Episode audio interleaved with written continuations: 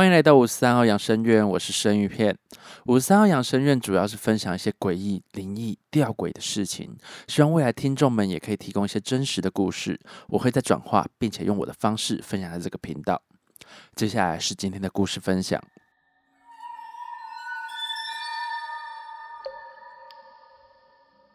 故事：长发人影。感谢灵异公社的马克愿意分享这个故事，谢谢你。在这边，我会用第一人称的方式叙述自己的故事。我有一个朋友，他住在台北市的长春路，详细地址不方便透露。我跟他交情算不错，应该说算是一个酒友。见面不是喝酒，就是打电动。男人的浪漫就是如此吧。大约六年前，如果不是我记忆力不好，或是我老了的话。他应该是在那个时间，他打来跟我说：“哎，周六来喝酒，顺便问你一些事情。”就这样约好了周六在他家楼下等，以下简称他叫做小峰。当天买了些酒跟小菜，在他家楼下等他。没多久，他就下来门禁处接我了，一路来到他四楼的套房处休息。这边不要误会哈，对“休息”这个敏感的词有意见的大人们，不是你们想象中的那样的休息，是正常的休息。我我我觉得怎么有点越描越黑了。就这样，我们到了房间，我们边打电动边喝酒。通常我们都会玩到深夜，然后睡前会非常感性的聊天，很深入的那种。嗯，不对，很像又要歪楼了。主要是我们会聊女人啊，聊感情啊，聊工作啊，还有一些有的没有的之类的。我们是很好的朋友，无话不谈，什么都可以诉说抱怨的那种。套句韩语，我们是刚部。我看了一下手表，时间显示为凌晨的两点四十分，我感到有些睡意。我就跟他说，我要去准备洗澡睡觉了。就这样的自顾自的往厕所走去。原则上洗澡照样洗，但是洗完之后还是穿着我原本来的这身衣服，因为我并没有带换洗的衣物。可是我认为也没有流汗弄脏了，所以也觉得应该没关系。他房间的浴室的门是一个毛玻璃，看得出去，但是不清楚。那种朦胧美的感觉，像是不管怎么看都是有马赛克，没有门。如果有人开灯在里面，从客厅就可以直接看到毛玻璃的人影。趁着这个状况，我来介绍一下房间的格局。进门的右边是衣柜、鞋柜，再往前走是小厨房，厨房的对面是浴厕，再往前走到底就是客厅跟双人床。算是一个大型的套房。格局介绍完毕，我准备带着疲惫的身躯去洗澡了。脱了衣物，我站在浴缸里面，打开水，开始从头到底的清洁。正当我洗完头，正要洗脸的时候，咦，奇怪了，似乎眼角有瞄到东西在晃。嗯，是不是我看错啊？我把眼睛的泡泡剥掉。往毛玻璃一看，不是我多看多想啊，真的是一张脸贴着毛玻璃里面看。被吓到的我大声骂出：“干，小峰，男人洗澡你看屁哦！你是有特殊癖好？你瞬间那个人影一闪即逝，动作非常的快。我想他一定是做贼心虚。但仔细想想，我觉得有点怪异的地方是。”那个人影似乎是留着黑色的长发，而我跟小峰都是短发。我开始有了不好的预感。这时，小峰在客厅说：“哎，你白痴哦，自己在厕所自言自语什么啦？”听到这句话之后，我可以确定我不好的预感成真了。我没有回应，但是立马加速的洗完。我出来之后，小峰也进去洗澡了。我又从冰箱拿了一瓶啤酒，想要抚慰我刚刚受到的惊吓，压压惊，并且希望不要再往不好的方向那边去想了。想了想，我决定打开电视转移注意，索性关了电玩，开启了我很喜欢看的动物频道。站在客厅的桌前，转着电视，喝了一口酒，我不经意的瞄向厕所的玻璃一眼，一口酒就这样从鼻子喷了出来。干！我到底看了什么？画面是小峰站在琉璃台前，可能在刮胡子，还是刷牙，或是挤痘痘吧，我并不知道。隔着薄玻璃，我看不清楚。但是我刚刚看到的长发人，现在就正贴在小峰的背后，很像是在他背后注视着他，就像那种背后灵一样。我手中的酒哐当的一声掉在地上，流了满地。我也不管说我是鼻子被酒呛到，还是弄脏了他的房间。总之，我管他是不是好朋友，是不是干部，管他跟我交情有多好。这时的我拿着手机与包包，像是在跑障碍赛一样，又像是一个闯空门的小偷，努力的往门口冲刺。过程中，脚趾头还踢到厨房琉璃台的脚。当下，我真的还是克服了痛苦，边哀嚎夺门而出。等小峰打电话给我的时候，我已经坐小黄走远了。其实这个故事听完啊，我觉得大家不知道有没有那种看完某些电影，会把电影的内容套路在自己身上的感觉呢？有时候我看完恐怖电影，就是那种低着头洗脸，然后摄影机拍到镜子中后面有人的画面。那几天我洗脸的时候都会有这种感觉，但是我又不敢确认镜子。被吓得最惨的应该是《咒怨一》吧。说实在话，这部片我真的没有看完，光看预告就害我不敢盖被子睡觉，害怕阿飘躲在被子里面，然后这样看着我。又很怕睡觉的时候有人就站在床头看着你。这个故事给我大概就是这种感觉吧。想请问各位听众是否有这样的感觉呢？那你能确定在你洗澡的时候，浴室真的只有你一个人吗？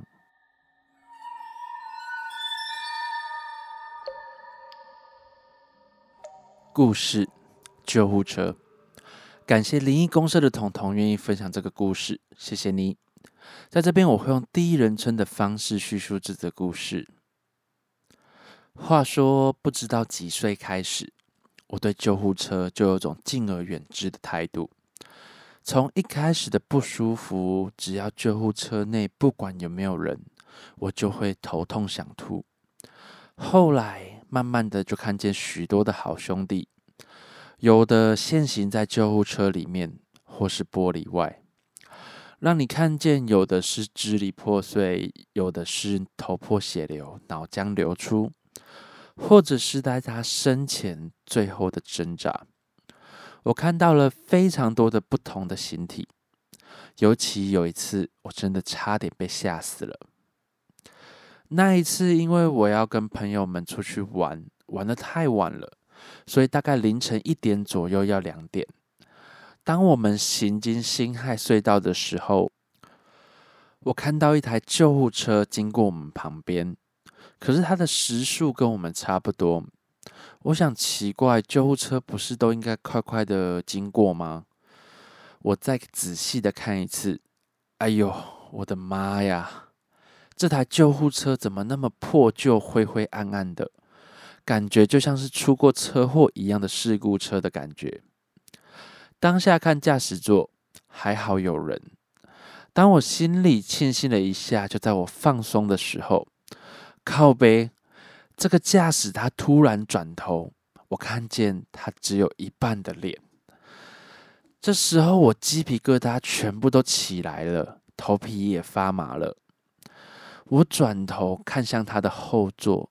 就像是人间的地狱一般，一堆鬼贴在玻璃上面，有人在笑，有人撕心裂肺的尖叫，还有人拿他断掉的肢体要给你看。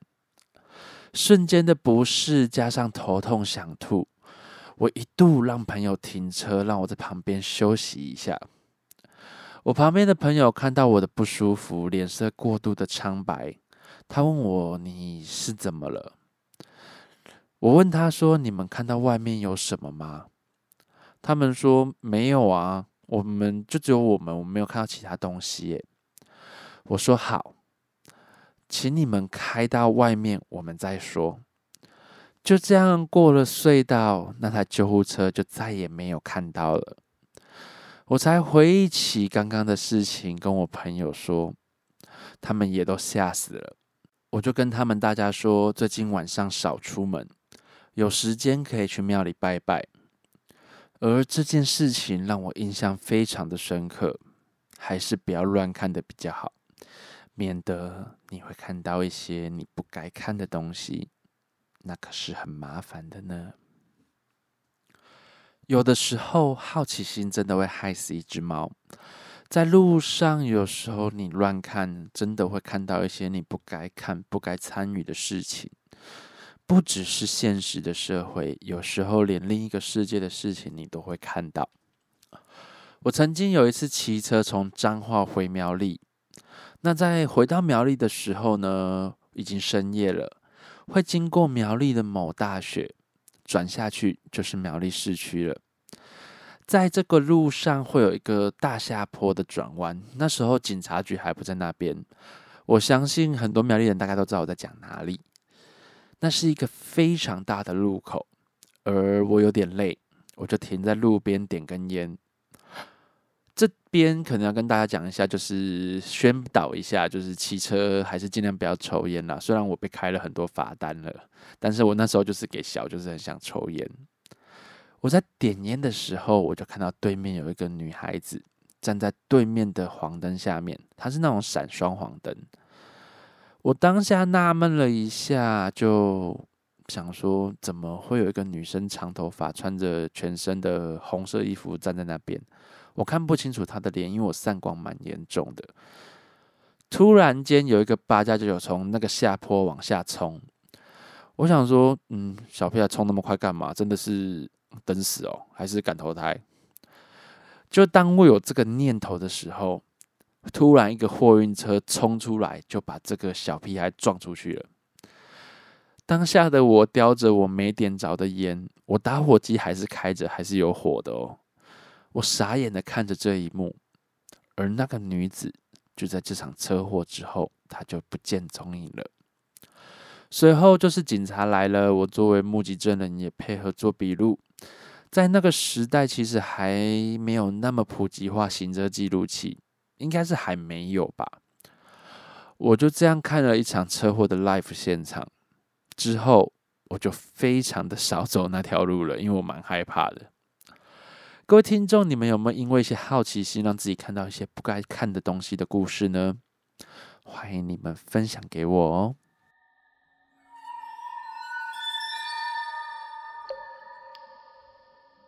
故事：野营撞鬼经历。感谢灵异公社的洪小姐愿意分享这个故事，谢谢你。在这边，我会用第一人称的方式叙述这则故事。在高职毕业的那年，我参加了山野营队，至今应该已经过了三十几年，但是我只能用印象深刻这四个字来形容。让我印象深刻的不是活动，也不是伙食方面，而是大家最意想不到的洗澡。没错，就是洗澡这件事情。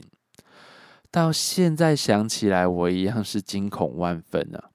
那是野营队的最后一晚，大家玩的正嗨，因为我跟其他帐篷的队员聊天，聊到忘了时间，已经快过了我要去洗澡的时间了。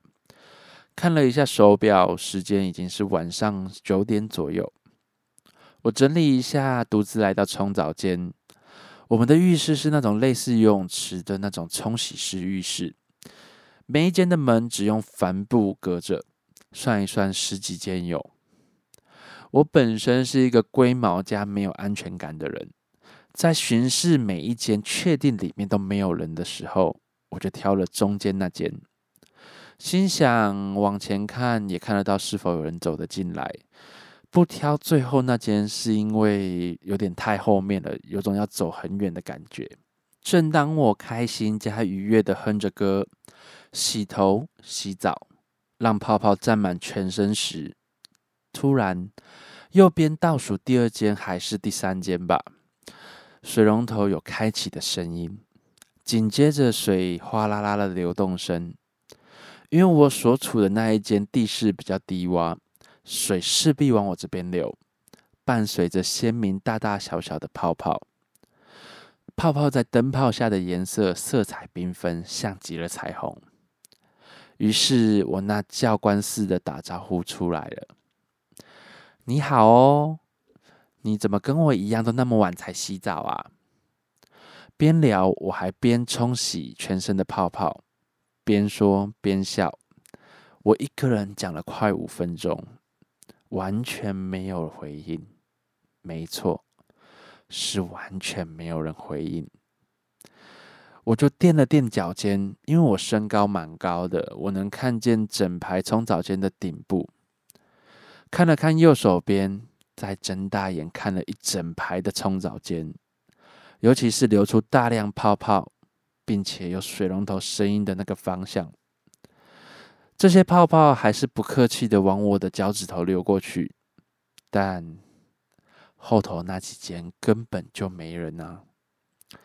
不知道哪里的来的想法，吼，我就觉得好啊！你要跟我玩躲猫猫是吗？紧接着，我马上就蹲下去瞧瞧地上，到底是谁在跟我玩？你总不可能把脚藏起来吧？在我蹲下的时候，我嘴里还大声的说：“Hello，不要玩喽，快点洗澡啦！”等等，我们还要萤火欢送晚会呢。水流量更大声了，五彩缤纷的泡泡继续着他们的路径往我脚趾头穿越而过，但还是没有人回应我，完全没有。那一刻起，我开始哼着抖音的调调，不是我们想现在那个抖音哈，就是我伴随着我颤抖的声音。在曲调里面加了，呃，我我我我跟跟你无无冤无仇啊，呃，我我我我洗很快，再再再再给我一点时时间好吗？拜拜托啦，我我我我家里我妈妈还在等我，你你你你你不要对我怎么样好不好？呃，那那那那那个打扰到你是我不对对啦。拍谁拍谁拍谁！这时候我心里又不知道哪里来的想法，我想说，如果他听不懂台语怎么办？于是我又加了其他种语言，拍拍谁啦？嗯，吸吸泪啦？对不起，对不起，对不起，sorry 啦！我就一边念着这些对不起的台词，洗完澡，衣服赶快套上。浴巾一把抓，我赶紧的往出口走，因为我怕滑倒，所以我不敢用跑的。等走到出口的时候，我再垫了一次脚尖，往里头再认真的瞧一次，嗯，没有人，也低下头再往大家的脚那边看向一次，嗯，没有人。水声一样稀里哗啦的大量倾巢而出。泡泡一样一直流动着，我保持着紧张的心情，颤抖着我的声音，再说一次，嗯，拍拍拍谁啦？吸吸泪啦？对对对不起啦，sorry 啦，sorry 啦。我这时候讲完这些话之后，不再回头，三步并两步的逃回帐篷里。我萤火晚会也没有去参加，整晚睡睡醒醒。只要一张开眼睛，我就死死盯着帐篷外所有的影子，连呼吸都不敢太嚣张，是那种小小的、缓缓的深呼吸。我没敢跟任何人说，生怕再一次唤起头壳里深层的记忆。我同组的队员们好奇的问说：“你怎么没有参加萤火晚会啊？”我们都要分离了，跟大家聊聊天嘛。我们队长主厨大哥还问我说：“嗯，你还好吗？是不是人不舒服？怎么脸色那么苍白？”还摸摸我的额头，看看我是否发烧了。我跟大家都说一样的话：我没事，谢谢大家这几天的照顾，谢谢大哥的关心。我只是昨晚睡不好，没事的，谢谢大家。之后就是大家一起拍照、留地址，还商讨着我们每年都要聚餐联络感情。但我心里的想法是：阿弥陀佛，阿弥陀佛，赶快结束吧，赶快让我离开这个惊悚的地方吧。结束后，我用最快的脚步，头也不回的离开金山。到了火车站，整个人才松懈下来，打了张往罗东的自强号火车票，上了火车，摆放好行李，不到十秒钟，我就秒睡了，一路睡到挂。当我听到广播时，我傻眼了。各位旅客，本列车的终点花莲站快到了，请您收拾好随身携带行李。准备下车。我是在罗东就应该下车了，结果坐到花莲才起床，可能是因为花莲是终点站吧。所以该怎么办呢？没办法，我只能随遇而安了。再次搭上火车前往罗东，我完全清醒，连睡个觉、打个盹都不敢。再睡，我可能就要环岛了吧。想想这趟旅行，我收获颇多的。到三十年后的今天，我依然记忆犹新。这应该算我赚到了吧？不过，要是有人要揪团再去爬山野营，那拍拍谁？对对不起，so sorry 啦，我绝对不会想要再参加的。别揪我啊！这个故事，我觉得这个洪小姐她还蛮幽默的。我看得出来，她一直想用一些比较幽默的方式去陈述一个恐怖故事。那我也很抱歉，就是我可能陈述的不够好。我已经尽量的去模拟你的状况了，所以这点，请你或跟各位听众都要见谅一下。有的时候发生不好的事情是那种连锁反应，当一件事情不好的时候，就会有下一件不好的事情发生。我也曾经有两次坐车坐过头的经验，所以我还经验蛮丰富的。那许多大学在迎新的时候会去野营，真的环境的变迁会让人家蛮畏惧的吧？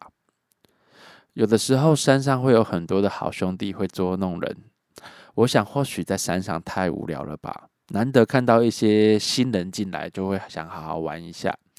他们可能没有恶意。那时候，我记得我迎新的时候，我去试胆大会，学长都会告知说，请把你的护身符好好收在衣服内，不要露出来。可能就是这样，怕误伤到好兄弟吧。我觉得这样的经历其实真的还蛮可怕的。先是这样告知你。所以就是暗示你说这边有好兄弟出没，请你不要伤害到他们，再让你带着恐怖的心态去试胆吧。我也曾经带着一群学弟妹到彰化八卦山的某废弃学校探险，那时候我只带蜡烛去，所以有没有发生事情呢？我想之后有机会我会再分享吧。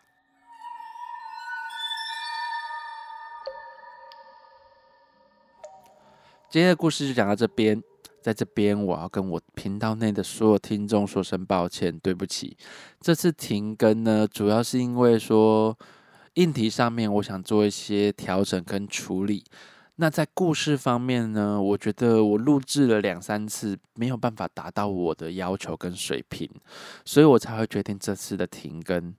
所以希望大家多多见谅。有时候我并不是希望说脱稿啊，或是想要让它延后，而是我觉得我的作品品质没有达到我的要求的时候，我其实我比较没办法去接受说这样的东西放在我的频道上面是可以使用的。所以往后如果我有停更的状况，也请各位见谅，因为真的没办法达到我要的品质，请各位放心哈，我绝对不会当副监，这个请各位放心。最近天气开始变冷了哈，我以按摩师的角度来看，其实各位不要觉得说天气冷不想出门，其实天气冷你们更需要去运动，甚至可以去按摩，因为其实，在冷的时候，你的经络会比较僵硬，所以需要有人帮你去做一些舒缓、跟拉筋、跟调整的动作。我觉得这个是在冬天比较好保养自己的方式，不管是按身体或是按脚。在按脚的方面的话，你也可以增加你体内的循环。我很难得就是会在频道里面讲这些啦，因为我觉得有点像工伤。是的，我就是在工伤。因为最近有听众来找我按摩，其实我还蛮期待的。他是约下个月初啦，所以我蛮期待他的出现。这是毕竟算是我第一次跟听众有近距离的接触吧。我这边也很感谢，不管是透过这个频道认识我的人，还是从来给我按摩然后听我频道的人，我都很感谢你们，谢谢你们。希望未来也有更多的故事可以分享给大家。如果有想要投稿的听众，或是有想要聊的话题，欢迎你们私讯我的 IG，分享你们的故事。想要打屁聊天，也可以密我的 IG 吼，请在 IG 上面搜寻五十三号养生院怨气的怨，帮我按追踪。当然有各种建议，也可以让我知道，我会在修正的。我是生鱼片，是个喜欢恐怖、诡异、灵异事件的按摩师。我们下次见。